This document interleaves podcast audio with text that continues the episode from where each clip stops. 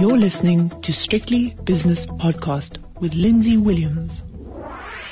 The JSE has opened its doors for the final day of the latest trading week, so it's time for the opening with myself, Lindsay Williams.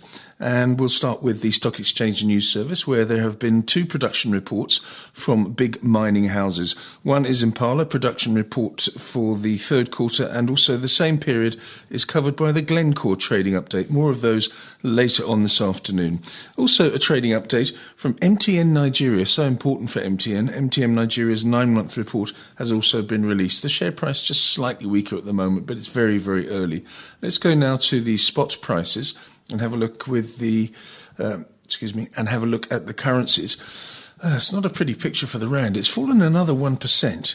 It's now 15.22 against the US dollar, uh, exactly 21 against the British pound, and against the euro, it's 1776, with euro dollar showing a dollar that is, look at that, 116.72 suddenly. The dollar suddenly weaker against the euro by 0.6%, but the rand weaker at the same time. Very strange situation, hopefully only short term. British pound against the dollar is 137.95. Last night in the United States, the Dow Jones was up 0.7% to a new all-time record closing high. The S&P 500 up 1% percent to a new all-time record closing high, and the Nasdaq the same situation, a 1.4% gainer. Really, really powerful moves yesterday.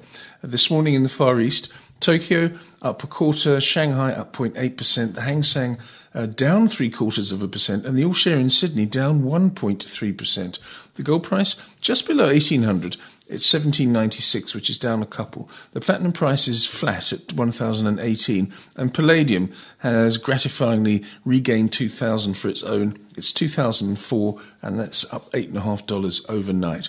The Brent crude oil price, the important Brent crude price, been all over the place this week. It's been to the highest level since 2014 and then pulled back. Today, regained its composure and is up by a third of a percent for both the West Texas and Brent crude brands. The first $83.08 per barrel, and Brent crude oil $84.59 per barrel. Natural gas prices also having a bit of a, a little bit of a tickle to the upside, up around about half a percent.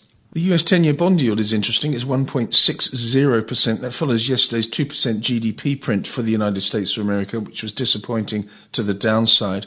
And if you have a look at the South African 10 year bond yield, well, with the Rand at 1522, uh, you can imagine where it's going. And it is going there. It's 9.67% at the moment.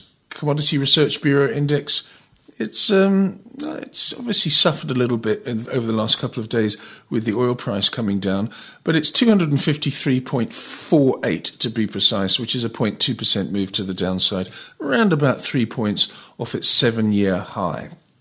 S&P futures looking forward to the opening of the United States of America not so great.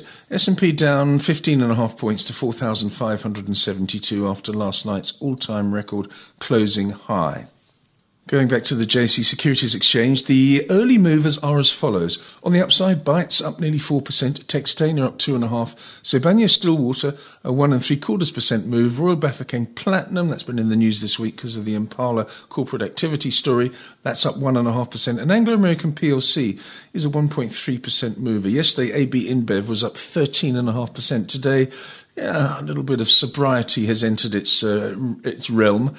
AB InBev down 3.1%, Naspers down 2.2%, AngloGold Ashanti down 2.2 as well, RCL down 2.1 and AVI down 1.5%. The two major indices that we look at in this brief format in the morning, the All Shares itself it's flat. And when I say flat, it's really flat. 67,760.